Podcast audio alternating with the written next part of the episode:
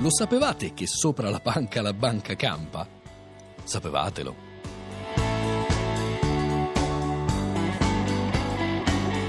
La parola italiana banca deriva, come la parola italiana panca, dalla voce germanica banca, forma collettiva per bank, da cui l'italiano banco. Nelle lingue germaniche medievali e in particolare nel francone, bank indicava specificamente la panca che correva tutto intorno alla stanza ed era strettamente combinata con la parete di legno, che le faceva così da spalliera, come ebbe a spiegare il filologo Alfredo Schiaffini.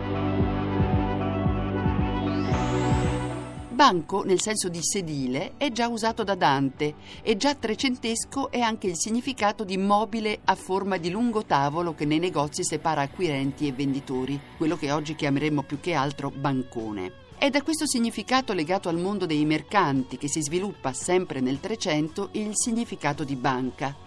Già nel latino medievale di Francesco da Barberino, d'altra parte, tenere bancum significava esercitare l'arte del banchiere ed è proprio dall'italiano che questo significato di banco si è diffuso a tantissime altre lingue in tutto il mondo.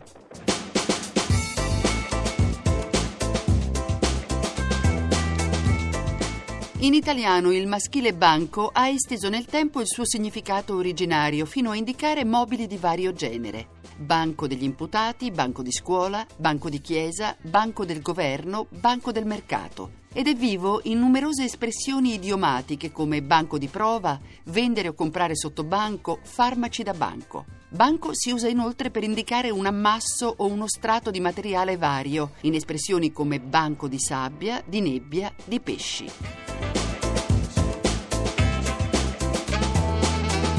Il femminile banca è più recente, ma si è specializzato quasi subito in riferimento agli istituti di credito, già dal 600, e agli edifici in cui hanno sede, solo dall'800. Per estensione, banca designa oggi qualsiasi centro, istituto o associazione destinati alla conservazione di materiale, anche in senso figurato, banca del sangue, banca del tempo, banca dati.